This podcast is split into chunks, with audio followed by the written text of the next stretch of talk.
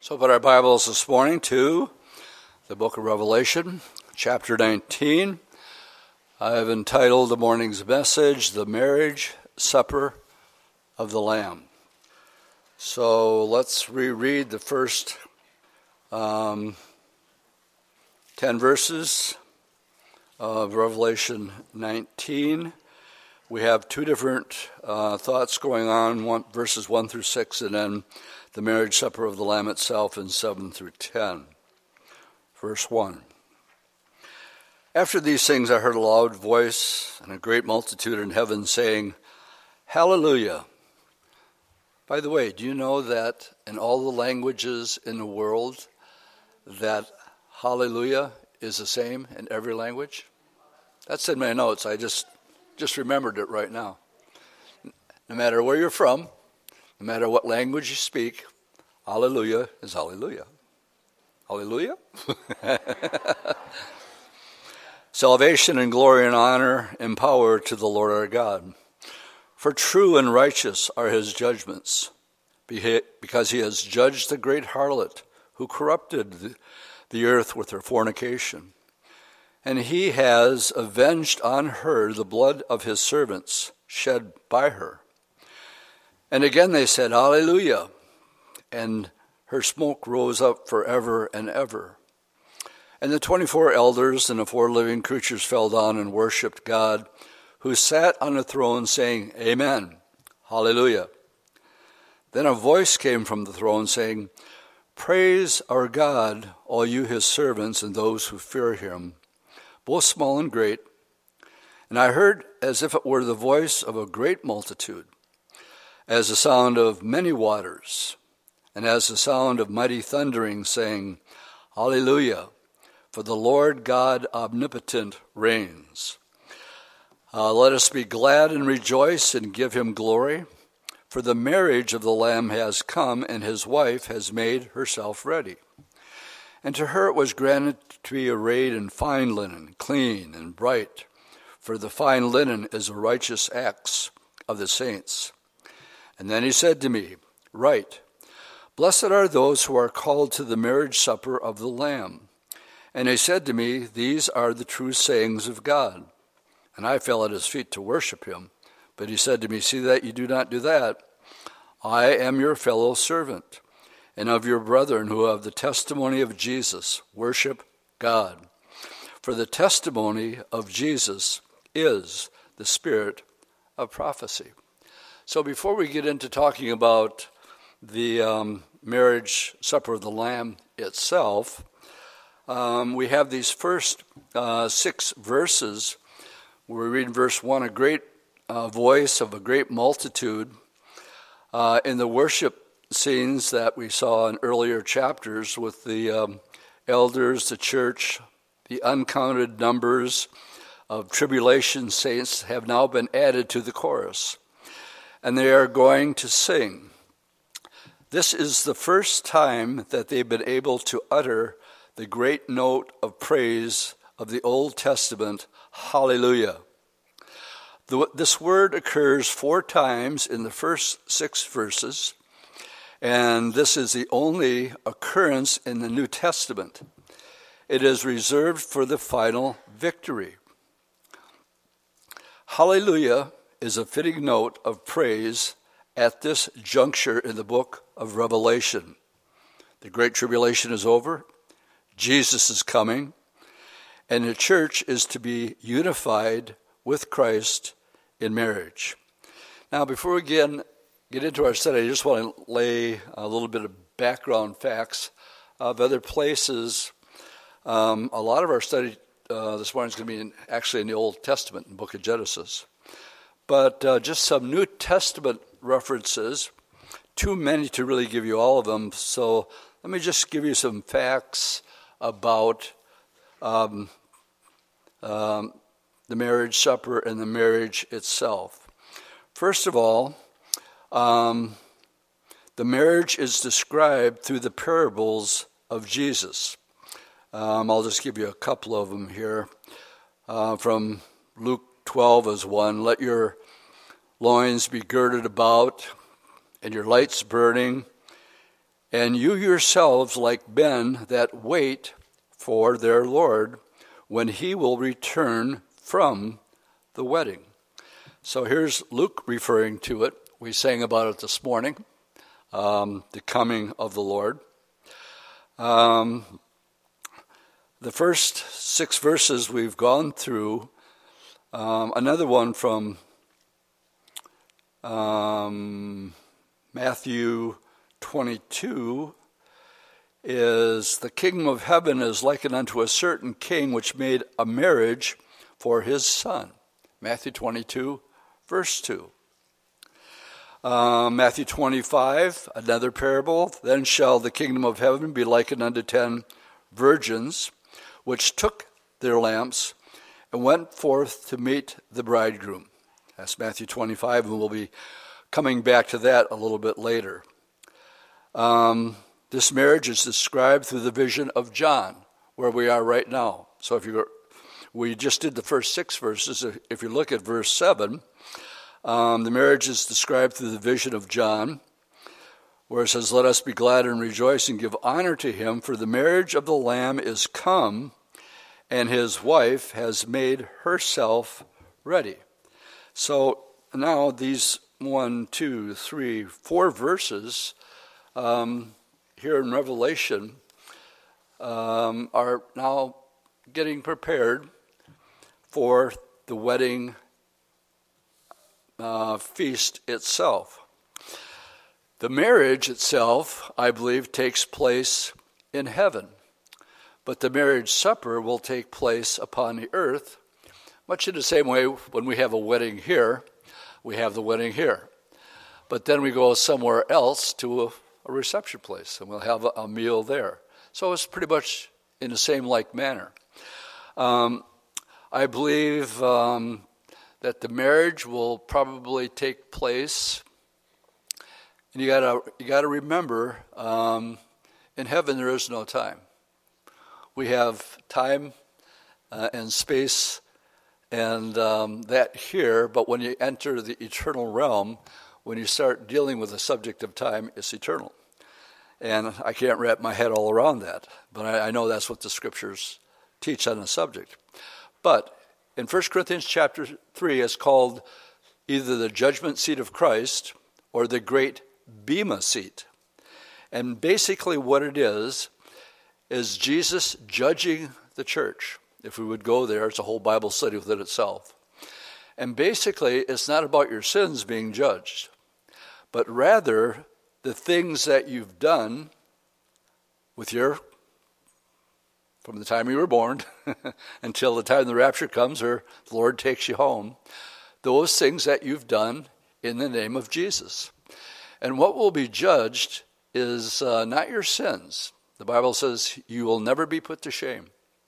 Isn't that a great verse? I will separate your sins as far as the east is from the west, and I will remember them no more. So the judgment seat of Christ is not about Jesus judging your sins, but rather why you did what you did for the Lord. In other words, the motive.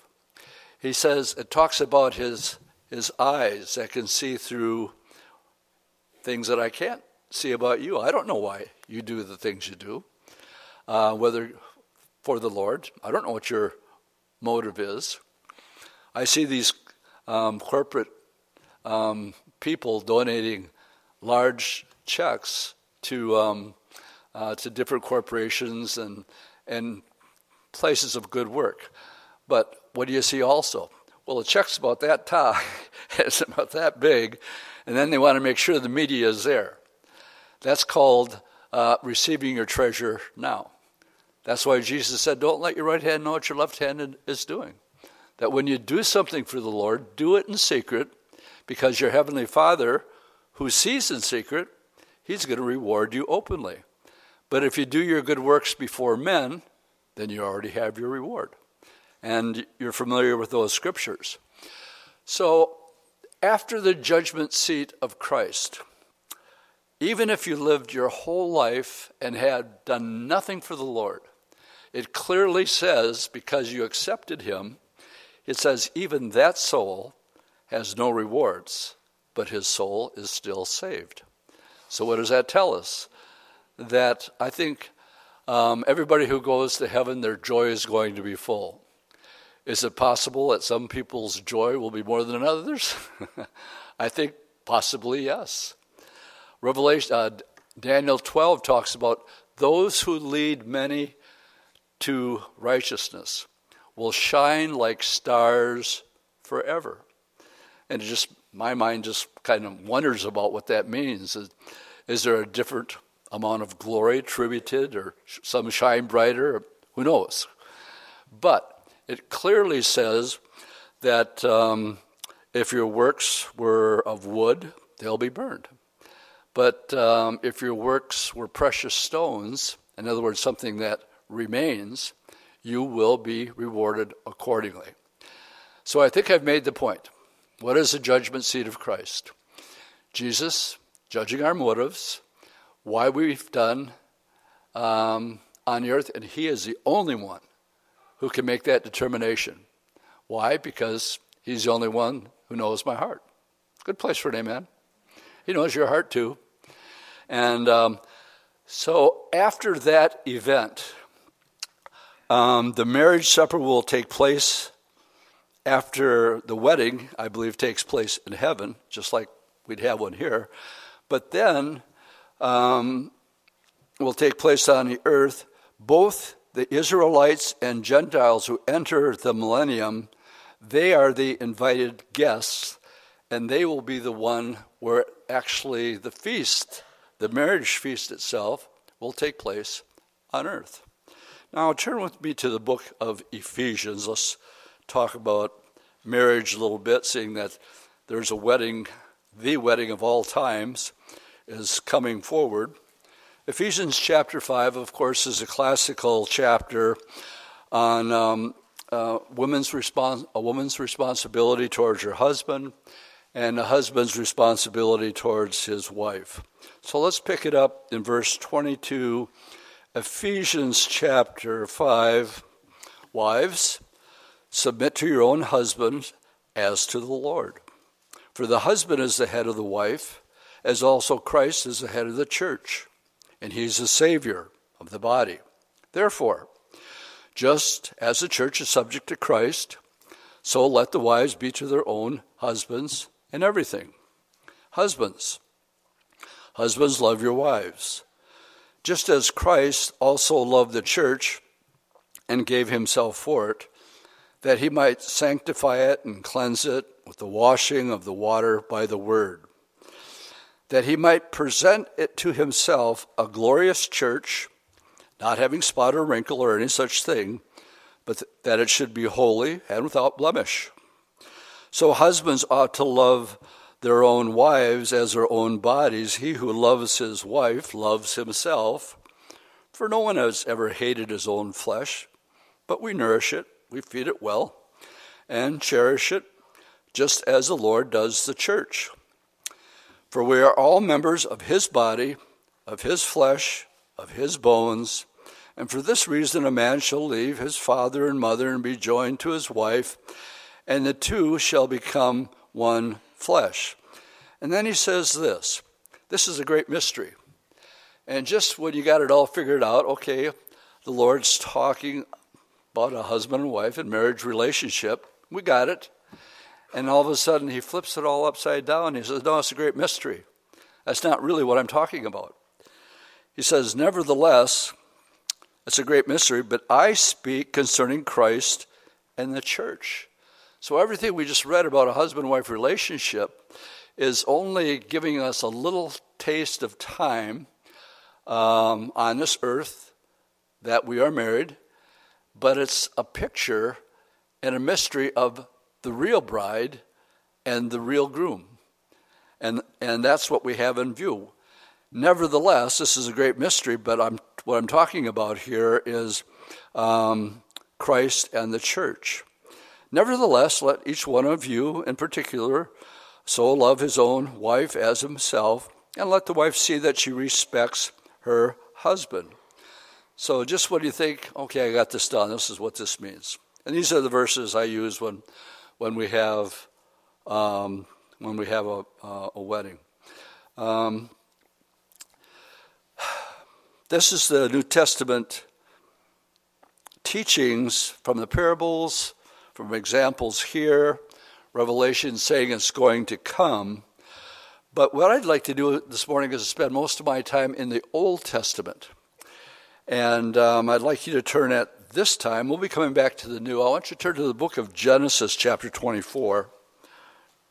But before you get there, I want to lay some New Testament teachings about similitudes.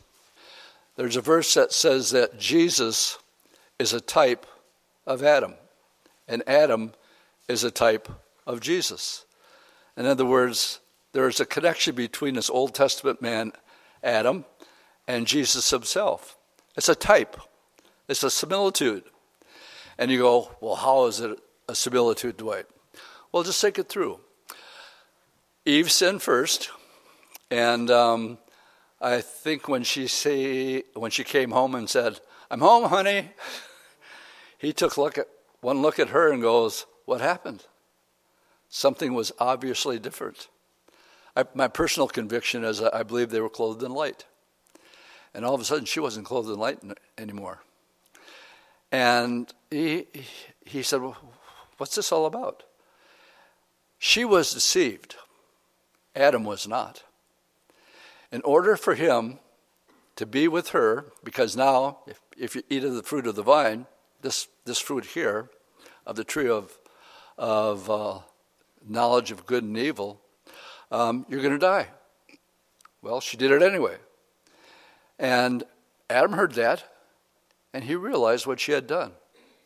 Now, in order for, if Adam's going to go on living forever, he has to make a choice. And the choice that he made of his own free will is he partook of that tree. And what does it say? And they both knew they were naked. So, thus, my guess that they were clothed in light somehow, and that innocence that was there is gone. And now they had to be driven out of the garden, and there was a cherubim angel there with a sword swinging both ways, so they wouldn't be able to come back and eat from the tree of life. By the way, the tree of life is only mentioned in the book of Genesis and in the book of Revelation. You won't find it anywhere else. The only two places. So, how is Jesus a type of Adam? Well, we're, you were dead when you came out of the womb, okay? And you remained dead until, by your own free will, we'll get into this a little bit later too, um, you accepted the Lord Jesus Christ as your Lord and Savior. And John 11 says, He who lives and believes in me shall never die. You've been born again, and now you have eternal life again. But in order for that to happen, I had to exercise my own free will to accept His forgiveness. But what did He have to do? Well, He had to die. So, how is Adam a type of Jesus? Jesus died for his bride so that they could be one. And the only reason I'm going through all this is I want to make a point. I like to say for every New Testament teaching, this morning we're teaching on the marriage supper um, of, of the Lamb. For every New Testament teaching, I believe there's an Old Testament picture. If you just go back to chapter 22, I'll make this brief as an example. Genesis 22 is uh, um, the Lord asking Abraham to offer um, his son, his only son. And when I read that, all I can think of is John 6, 3.16. For God so loved the world, he gave his only begotten son. So already that's going off in the back, back of my head. So we have a father saying, I want you to take your son to a place I'll show you. It's called Mount Moriah. And the highest part of Mount Moriah we call Calvary. And there uh, he went. It was a three day journey. Um, and when they got to the land of Moriah, um, he got the lad. We don't know how old Isaac was at this time. And he told the guys that were with him, uh, we're, we're going to go up and worship for a while, but we'll be back. And so they took the wood and um, the burnt uh, offering and, and laid it uh, on his son. So that's interesting to me that the wood for the sacrifice was laid on the back of Isaac. Are you guys seeing the picture coming together here? Jesus carried his own cross. And they went in agreement. Uh, Isaac, I believe, would have been Jesus' age. Isaac figured out um, that, uh, that he was the offering. And he could have said, Listen here, you crazy old man. What in the world do you think you're doing? No, they went in agreement. Jesus didn't want to go to the cross.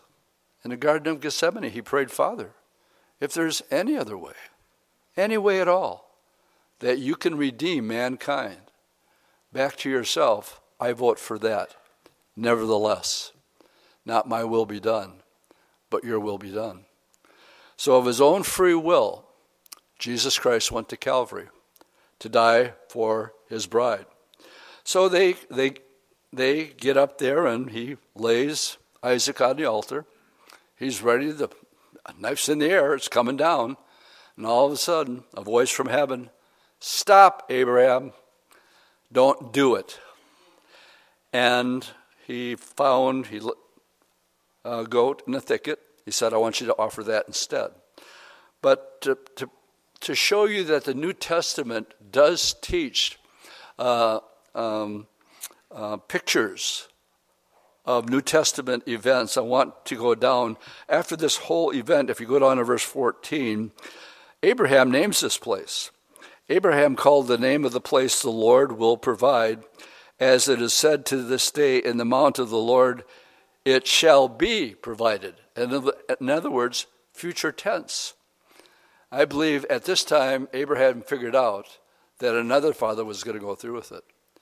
And it would be provided, but not here. This is only a picture.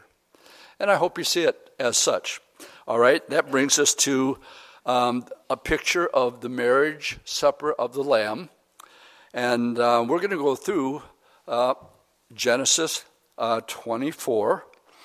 And let me give you the types and the New Testament comparisons.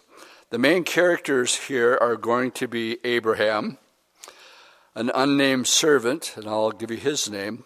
Abraham here in the story, uh, this really happened by just by itself, just like 22 happened by itself. But Abraham here is a type of God the Father. The unnamed servant is the Holy Spirit. Isaac is going to be the type of Jesus, and Rebecca, who is the other main character here, is a picture of the church. Let's read verses 1 and 2. Now Abraham was old and advanced in age, and the Lord had blessed Abraham in all things. So Abraham said to his oldest servant of this house, who ruled over all that he had, um, and let's just stop right there. So, what we have here is a servant that goes unnamed. Well, I know who his name is. And um, all you have to do is go back to chapter 15 and read verse 1 of chapter 15. After these things, the word of the Lord came to Abraham in a vision, saying, Don't be afraid, Abraham. I'm, I'm your shield, your exceeding great reward. But Abraham said, Lord God, what will you give me, seeing that I go childless? Isaac isn't born yet. And my heir of my house is Eliezer of Damascus. He's a servant. But here we have his name. But why doesn't his name appear when you turn the page and go back to verse 24? Um, we find here so Abraham said to his oldest servant, who ruled over all that he had. And, and, this is the same guy that would have received the inheritance if Isaac wasn't born. And so I believe that the unnamed servant is a picture here of the Holy Spirit. He's going to be sent on a job. Now, just think this through with me. When we say God the Father, Um, could I also say Yahweh or Jehovah and mean all the same thing? Looking for a nod or an amen or a yes. okay. Uh, if I say the Lord Jesus Christ, could I say Wonderful Counselor, the Word of God, the Prince of Peace, the Good Shepherd? Could I say all those things? And everybody knows I'm talking about who? Jesus. What about the Holy Spirit? Unnamed. Why is he unnamed? Because we're going to read in the New Testament that the purpose of the Holy Spirit is draw, to draw attention to Jesus Christ and not himself. That's what the New Testament te- teaches us here. And I believe that's the reason that he goes unnamed here. Take, take that just for what it's worth. Does that make him any less part of the Trinity and all of equal authority and power? No, but here it goes unnamed, and I find that extremely interesting. Okay, what's his job? Um, so the oldest servant uh, over he has over all that he has. Abraham says to him, "I want you to place your hand under my thigh." In other words, he's going to take an oath. Maybe today, if you're going to court, I don't know if they do it anymore these days. They say, "Place your hand on the Bible." Back then, the way that they did it was putting their hand on their, on their thigh, evidently. And I will make you swear by the Lord, the God of heaven and the God of earth, that you will take not take a wife from the sons of the daughters of the Canaanites among whom I dwell. But you shall go to my country and to my kindred, and take a wife for my son Isaac. So Isaac is born at my time. I have to reiterate that. And the servant said to him, Perhaps a woman will not be willing to follow me to this land. Must I take your son back to the land from which you came? And Abraham said, Beware that you do not take my son back there. The Lord God of heaven, who took me to, from my father's house from the land of my kindred, uh, and who spoke to me and swore to me, saying, To your descendants I will give this land, he will send his angel before you and you shall take a wife for my son from there. And if the woman is not willing to follow you, then you will release her. So now we're getting the idea he's got an assignment. He makes an oath. But if the woman's not into it, she has free will to say no. And if that happens and she doesn't want to come back, uh, so Verse 9 So the servant put his hand under the thigh of Abraham his master and swore to him concerning this matter. And uh, so we have in uh, these verses here, uh, 3 through 10. So the servant put his hand and he swore concerning this matter. Then the servant took, notice, 10 of his master's camels and departed for all his master's goods were in his hands, and he arose and he went to Mesopotamia, uh, to the city of Nahor. So after making this commitment, he's on his way. And he's loaded down with all these goods. And in verses 11 through 15, we'll read those, and then I want to comment on that. So he made his camels kneel down outside the city by a well of water. So he's made his journey. He's in Mesopotamia. Um, and they were gathering uh, water at the evening time when the women would come out to draw water. And he, Eliezer, the unnamed servant, said, O Lord God of my master Abraham, please give me success this day and show kindness to my master Abraham Behold, I stand here by the well of water, and the daughters of men of the city are coming out to draw water. They did it in the evening because it was cool. Now let it that be the young woman to whom I say, Please let down your pitcher that I may drink. And then she says, Drink, and I'll also give you some um, water for your camels. Let her be the one that you have appointed for your servant Isaac, and by this I will know that you have shown your kindness to my master. And if it happens, uh, be, before he finished speaking, so he's putting this fleece out, and I'll explain fleece in just a little bit. He says, Lord, if you do this and this and this and this, ah, bingo, that's the one you want. And he just got done making this prayer, and all of a sudden, Rebecca shows up as he's finishing this prayer request. And before he had finished speaking, behold, Rebecca, who was born to uh, Bethuel, the son of Milcah, the wife of Nahor, Abraham's brother. So he ends up at Abraham's brother's house, came out with her with a pitcher on her shoulder. Uh, let's see if I can put a uh, application personally besides the study this morning. What he's doing, this is sort of Christianese, we call it putting a fleece before the Lord. How many of you have heard that terminology before? Do you know where it comes from? It comes from the book of Judges. And it's actually Gideon who's about to go out to war, but he wants to know that the Lord is in on it. He wants to be sure. So I'm quoting now from the book of Judges, chapter 6. You can turn there if you want to, or I'm just going to read it. But it's Gideon, and he's asking the Lord about going out to war not going out to war. And he says, Look, I put a fleece of wool on the threshing floor. So a fleece, you know, off a lamb or a goat.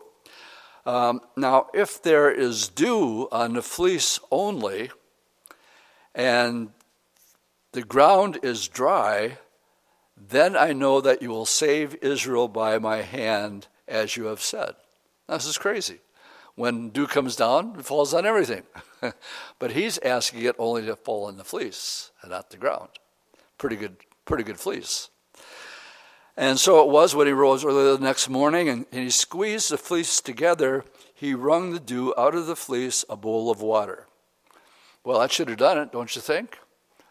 Not for Gideon, he wanted drowned too. So he said, and Gideon said to God, Don't be angry with me, but let me just speak once more. Let me test. This time, just once more with the fleece. Let now be dry only on the fleece, but on the ground let there be dew. And God did so that night. It was dry on the fleece, but only the dew was on the ground. So that's what is happening right here. Eliezer's coming to Abraham's brother's house. And he's, he's throwing this fleece out before the Lord. And uh, he says, Let it be the one that when I ask for a drink of water, she says, I can give you a drink of water. Not only that, I'll water your camels too. So what happens? Uh, he goes up, asks for the water. And I want to point out something in verse 16 about Rebecca. Uh, she was a young woman, and as far as I know, this time um, we talk about uh, other women being beautiful, but this is the only place in the scripture where it says very beautiful. So the woman was very beautiful to behold. She was a virgin. No man had known her. And she went down to the well, filled her pitcher, and came up. And the servant, um, I'm going to tie this in later. Let's remember the very beautiful part because we're going to tie that into Revelation. And the servant ran to, to meet her and said, Please let me drink a little water from the pitcher. So she said, Drink, my lord. Then she hastened to let down her pitcher to the hand and gave him a drink. And when she had finished giving him a drink, she said, I'm going to draw water for your camels also. Well, the light sure went off for um, Eliezer right there until they had finished drinking. And then she hastened and emptied her pitcher into the trough, ran back to draw water and drew it for the camels. And the man wondering at her, he remained silent, so as to know whether the Lord had made his journey prosperous or not. So it was when the camels had finished drinking that the man took um, a golden nose ring uh, weighing half a shekel. And here I thought this was uh, uh, uh something new in this generation where they stick rings in your noses. no, this goes way back to Rebecca. And then he takes um, two bracelets and puts it on her 10 shekels of gold and said, Whose daughter are you? Tell me, please. And is there any room at your father's house that we could lodge? And so she said, Well, I'm the daughter of Bethuel, uh, Milcah's son, whom she bore to Nahor. Moreover, she said to him, We have lots of straw and feed enough and room to lodge. Then the man bowed down his head and worshiped the Lord. And he said, Blessed be the Lord God of my master Abraham, who has not forsaken his mercy and his truth toward my master. As for me, uh, being on the way, the Lord led me to the house of my master's brother. So Rebekah, the young woman, ran and told uh, those of her mother's house these things. Now, Rebekah had a brother uh, whose name was Laban. And Laban ran out to meet the man uh, at the well. Um, he sees his sister come in with this gold ring in her nose and solid gold bracelets on her hands, and that caught Laban's attention. So he's running back to the well. He wants to meet this guy. Came to pass when he saw the nose ring and the bracelets on his sister's uh, wrist, and when he heard the words of his sister Rebekah saying, Thus man spoke to me, uh, then he went to the man, and there he stood by the camels at the well. And Laban said, Come on in, O blessed of the Lord. Why do you stand outside? For I have prepared the house and a place for the camels. And then the men came to the house, and he unloaded the camels, provided straw and feed for the camels, and water to wash his feet and the feet of the men who were with him. And food was set before them to eat, but he said, I will not eat until I have told you my errand. And they said, Speak on. So before he has supper, uh, he meets um, the family, so to speak, and they're all ready to dive in to eat. And Eliezer says, I can't really eat yet until I explain to you why I came here. Is everybody following me so far? So now he's going to lay it all out. And um, from here on out, beginning with verse um, 35, he said, um, He say in verse 34, speak on. All right? Tell, tell us what, what this is all about. Well, he said, The Lord has blessed my master greatly, and he's become very great. And he has given him flocks and herds and silver and gold and male and female servants and camels and donkeys. And Sarah, my master's wife, bore him a son to my master when she was old, and to him, that would be Isaac, he has given all that he has. Now, my master made me swear, saying, You shall not take a wife from the sons of the daughters of the Canaanites in the land where I dwell. But you shall go to my father's house, to my kindred, and take a wife for my son.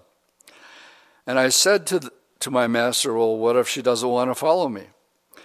But he said to me, The Lord, before whom I walk, will send his angel with you He'll prosper your way, and you shall take a wife from my sons, from my kindred, from, from my father's house.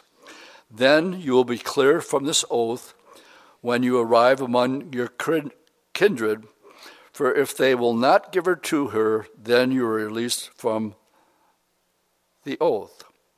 And this day I came to the well, and what I'm not going to read, I'm just going to recite, because what he's now going to recite to them is a prayer that he prayed right before he showed up and there was Rebecca. Lord, let it be the one that I ask a drink of water from. And she says, Okay. And by the way, I'm going to give water to your camels too. So, what he's about to tell them that um, he's relation, number one. He's been sent to get a wife from his family members. In this case, it would be Rebecca. And he's telling them basically how he ended up at this point, and he is recounting to them what I call divine appointments. And so from verses 42, um, well, let's pick it up in 48. I bowed my head and I worshiped the Lord because Rebekah showed up, and I blessed the Lord God of my master Abraham, who led me in the way of truth to take the daughter of my master's brother of your son. Now, if you will deal kindly and truly with my master, tell me. And if not, tell me, that I may turn to the right hand and, and the left and go home. And so Laban and Bethuel, well, they were blown away. They answered and said, Well, this thing comes from the Lord. I call divine appointment. We can't speak to you neither good nor bad. It's the Lord. So they um, said, Here she is. In verse 51, here's Rebecca, take her and go. And let her be her master's son's wife as the Lord has spoken. And it came to pass when Abraham's servant heard these words that he worshipped the Lord, bowing himself to the earth. And then the servants brought out the jewelry, silver, jewelry of gold, clothing, gave them to Rebekah. He also gave precious things to her brother and to her mother. And he and the men who were with him ate and drank and stayed all night. Then they arose in the morning and said, Send me away to my master. But her brother and her mother said to her, Now, you got to kind of put yourself in their situation. You know, propose. uh, it's the Lord. Go ahead and take it. Now, now they got a, a night to sleep on it. And they're realizing our daughter, we're not going to see her for who knows how long. And any parent who loves their kids saying, well, well, why don't you let her stick around for, in this case, 10 days? So I think this is normal human reaction. Um, they still want her to go, but they're realizing that this is one night she's here and the next night she's gone. And so they say um, to her, Well, can't you let the woman stay at least 10 days? Uh, after that, she may go. But um, Eliezer, the unnamed servant, says, Do not hinder me, since the Lord has prospered my way. Send me away so that I might go to my master. So they said, Well, we'll call the young woman and we'll ask her personally. We'll put the ball in Rebecca's court. Then they called Rebecca and said to her, Will you go with this man? And what I want to point out here, and she said, I will go. The main point that I want to get at here is she has free will. She could say yes to this, or she can say no. Good place for it, amen. So she understands. Mom and dad want her to stay around for a little bit. Um, uh, the unnamed servant um, says, I want, I want to go now. And what they say, well, we're going to let it be up to Rebecca. And Rebecca says, I will go. Now they have this long journey back. And so they sent away Rebekah with her and a nurse and Abraham's servants and his men. And they blessed Rebekah and said to her, Our sister, may you be the mother of th- tens of thousands of children. Ladies, what do you think about that? That's not what it means. You know what it means. And may your descendants uh, possess the gates of those who hate them. And then Rebekah and her servants arose, rode on the camel, followed the men, so the servants took Rebekah and departed. Now here's the end of the story. Isaac, who's waiting to see what's going to happen, he says he, in verse 62 that he came from the way of Beer Lahai Roi and he dwelt in the south. And Isaac went out into, uh, to meditate in the field in the evening. And then he lifted his eyes and he looked at there, the camels were coming. Now Rebekah sees them. And she lifts up her eyes, and when she saw Isaac, she dismounted from her camel. And she said to the servants, uh, Who is this man walking in the field to meet us? And the servants said, It's my master. So she took a veil, covered herself, and the servant told Isaac all the things that had happened. Then Isaac brought her into his mother's tent. He took her, Rebekah, and she became his wife, and he loved her. So Isaac was comforted after his mother's death. True story, happened just as it said, but again, I believe it is a picture of a New Testament teaching, just as Jesus dying on the cross is a picture of Genesis 22 with Isaac uh, being spared on the altar. You might be saying, How so, Dwight? Where do you get this? I want you to turn with me to the Gospel of John, chapter 16. Genesis 24 is an Old Testament picture of how the Father, sending the Holy Spirit into the world to gather a bride for his Son, Jesus Christ. And if you're in John chapter 16, let me draw your attention to verse 7 chapter 16, verse 7, talking about the Holy Spirit. That's, yeah. Verse 7, he says, Nevertheless, I tell you the truth, it is to your advantage that I go away.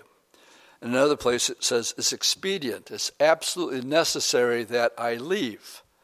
Because if I don't go, then, now I have the New King James, and the word in the New King James is helper.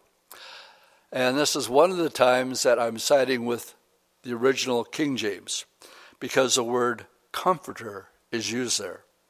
So, New King James, helper, King James, comforter. So, the Holy Spirit here is a comforter. He will come to you, but if I depart, I will send him to you.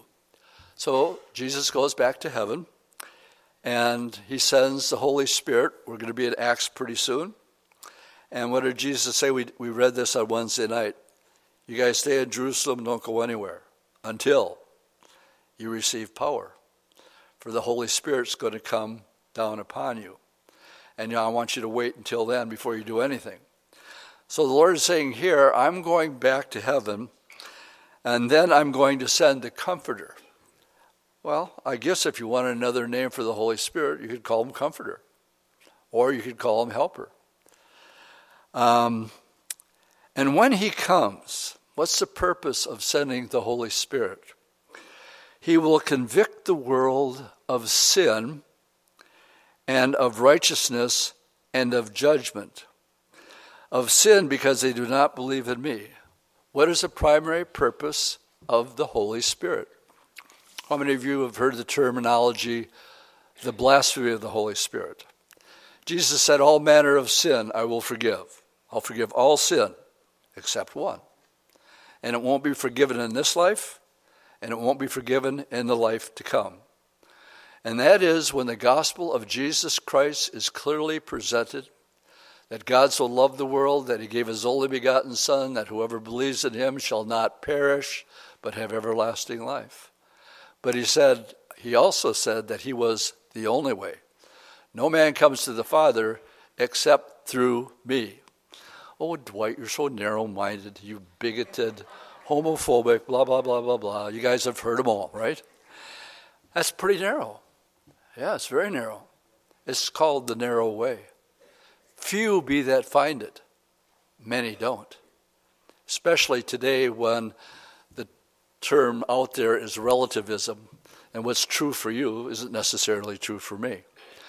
You have nothing to do with it if you're a Christian. I have nothing to do with it. This has everything to do with it. And what this is telling us right here is that the very purpose of the Holy Spirit is to come and convict you that you're not a nice guy or not a nice gal as you think you are.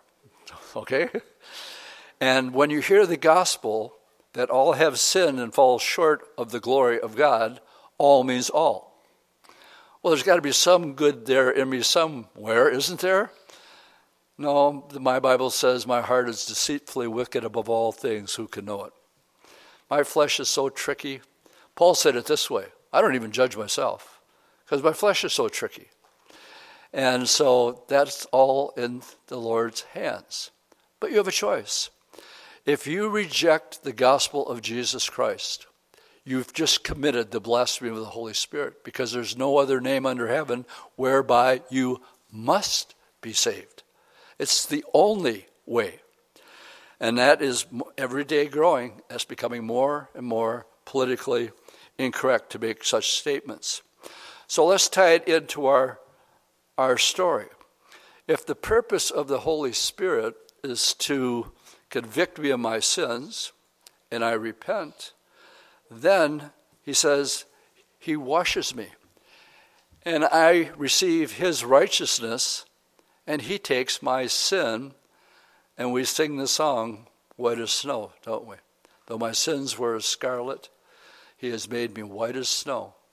That's the, in case I forget, in Revelation uh, 19, it says uh, the bride's garments were fine linen and very, very white. How did they describe Rebecca? Not just beautiful. No, she's very beautiful. And so here's the picture that, uh, that we have unfolding. Now you're saved. Now you're washed. Now you're clean. And in Lord's eyes, you are very beautiful. So, the purpose of the Holy Spirit being sent into the world is actually to draw a bride to the Lord Jesus Christ. And when, uh, as far as uh, the coming of the Lord, um, when the disciples asked, they said, the Lord says, no man knows that. They are our, only, only the Father. And I wish you would say it today. Good place for an amen?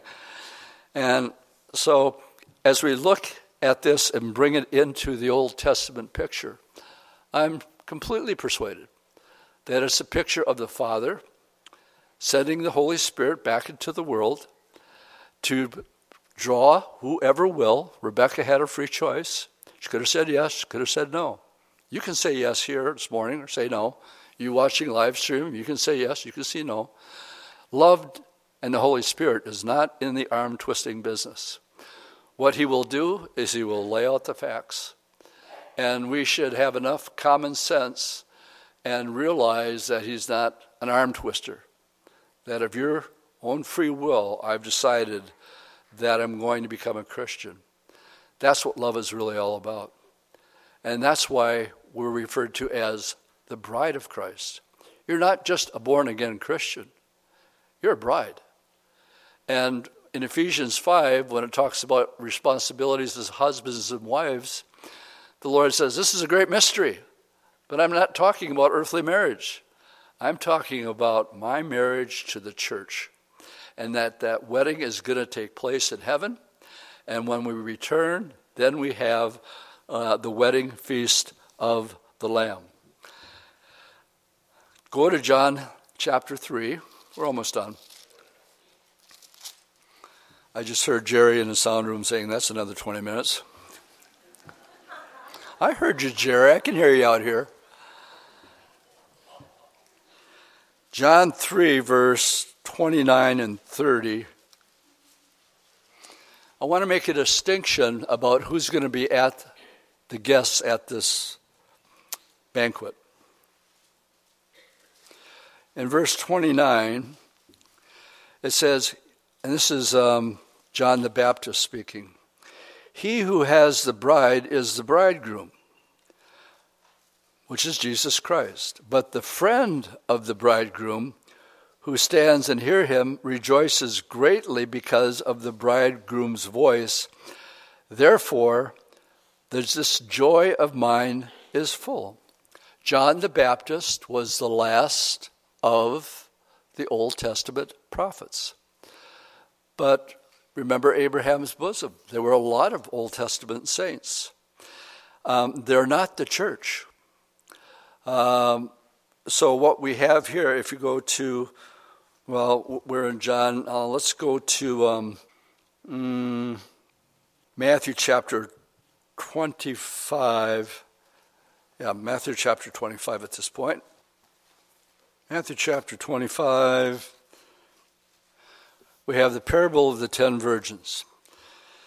And this is by way of invitation this morning for those of you that think doing something besides um, receiving the free gift of Jesus Christ, uh, that there's only one way that you can be the bride of Christ. And we find it here in the parable of the ten virgins. And let's pick it up in verse 1. The kingdom of heaven shall be likened unto ten virgins uh, who took their lamps and went out to meet the bridegroom. Now, five were wise and five were foolish. Those who were foolish took their lamps and took no oil with them, but the wise took oil in their vessels with their lamps. But while the bridegroom was delayed, they all slumbered and slept. We're waiting for the return of the Lord Jesus Christ, our bridegroom.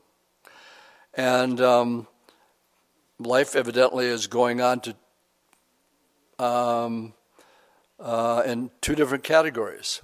Those that are saved, they have the oil in their lamps, oil representing the Holy Spirit. They're born again Christians. But at midnight a cry was heard Behold, the bridegroom is coming, go out to meet him. And all those virgins arose and trimmed their lamps. And the foolish said to the wise, Give us some of your oil lamps. And are going out. But the wise answered, saying, No, lest there should be not enough for us, uh, but go rather to the house who sell and buy for yourselves. And when they went to buy, the bridegroom came, and those who were ready went in to meet him where? To the wedding. And the door was shut. So afterwards, and that's what happens, the Lord is late and the rapture could happen. I mean, it's so late right now, my friends. Uh, it's, it's no time to be playing Russian roulette with your soul, thinking, well, maybe I'll do it someday later. Um, you could be left behind. And um, the truth of the matter is, well, I'll live for Jesus during the tribulation. I'll give my life to him then. And the Calvary Chapel statement across the board with most Calvary Chapel teachers would tell you this if you can't live for Jesus now, how are you going to die for him later? And that's a real honest question to be asking yourself. Um, I call that playing Russian roulette with your soul. Don't do it. Don't walk out of this building unless you're 100% sure. There's three musts in John chapter 3. The first must is you must be born again. You must be.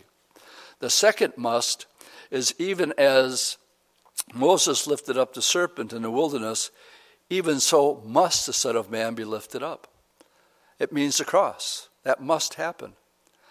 And then the third must um, um, we read from, from John, and that is um, that he was a friend of the bridegroom, but just a friend. He's not, he's not the bride. He's Jewish from the Old Testament saints. Well, they're going to live forever. They're going to be living in the millennium on the earth. Old Testament saints. John the Baptist, one of them. The church is not. And we'll be getting into that in a couple of weeks, or maybe next week. It's called the New Jerusalem. That's your home. And we have access. I'm really looking forward to my new body because it sounds pretty cool to me. Talk about getting one wherever you want real quick. And it says we're going to rule and reign with him on the earth. Well, who are on the earth? All the people, remember we were talking about separating the sheep from the goats? All those that enter into the millennial kingdom, we're going to rule and reign with him. And when we go home at night, I imagine it's going to be something just that quick. Or we come and we go, who knows? Uh, afterwards, the other virgins came saying, Lord, Lord, open to us. And he said, Surely I say to you, I don't know you. Um, Jesus said, There's going to come a time uh, they, they will say, Yeah, but Lord, we did this for you and we did that for you. We even cast out spirits in your name. He says, Yeah, but I never knew you. It would be the same, uh, like say, Well, I went to church and um, I supported World Vision, but you can have all those things if you don't have that husband wife love relationship, which can only come from a heart filled with gratitude knowing what you deserve, and that's been taken on by Jesus. You know what that produces? Love. I love you for what you've done for me. You paid the ultimate price. Greater love has no man than this, that a man would lay down his life for his friend. And if that doesn't resp- give you a response of love and gratitude, what's the greatest commandment? Thou shalt love the Lord your God with all your heart, strength, soul, and might. That just doesn't happen. You can't muster that up. It comes as a result of realizing where you should be, what you do deserve, and Jesus, like Adam, died so that he could have his bride. All right, let's finish this up. He said, I don't know you. Watch therefore, for you know neither the day nor the hour which the Son of Man is coming. I believe it's uh, the rapture because I do know the time of Jesus' first coming and second coming, and we handled it last week. All right, how should we respond to this Bible study this morning? The last verse of, of Revelation 19, we got one verse left, verse 10. We read verse 9 Blessed are those who are called to the marriage supper of the Lamb.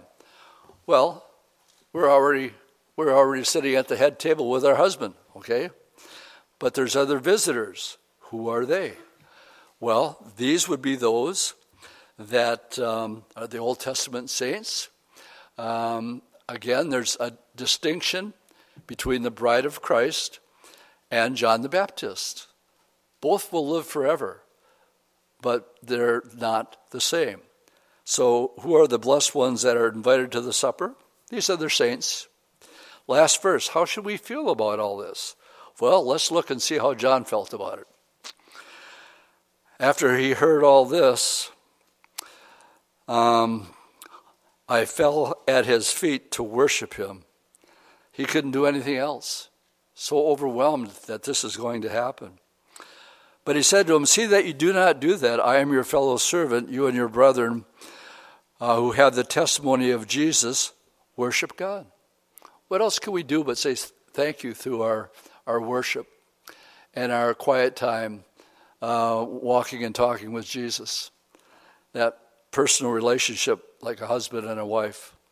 For the testimony of Jesus is a spirit of prophecy. In other words, it was so overwhelming that John had to fall down and start worshiping this angel. And every time a human worships an angel. What does the angel do? Rebukes him. Hey, hey, look, I'm not God. There's only one that you worship, and that is your Heavenly Father and Lord Jesus Christ. Amen? Let's stand and we'll close in prayer. Lord, thank you for your word this morning. As we make our way through the book of Revelation, I think most of us could understand why we had to cut the chapter in two one on the second coming and one on the marriage of the Lamb. There's just so much here, Lord. And we're grateful that you lay these things out uh, ahead of us be, beforehand. We are so grateful, Lord, for all that you've done. And help us view ourselves as these, as the bride uh, being arrayed in fine linen, clean and bright, is another way of saying as we look at the Old Testament picture that Rebecca wasn't only beautiful, she was very beautiful. And that's how you view us. And so, Lord, we're grateful for your grace and your mercy. And we commit the rest of this time and day to you in Jesus' name. Amen.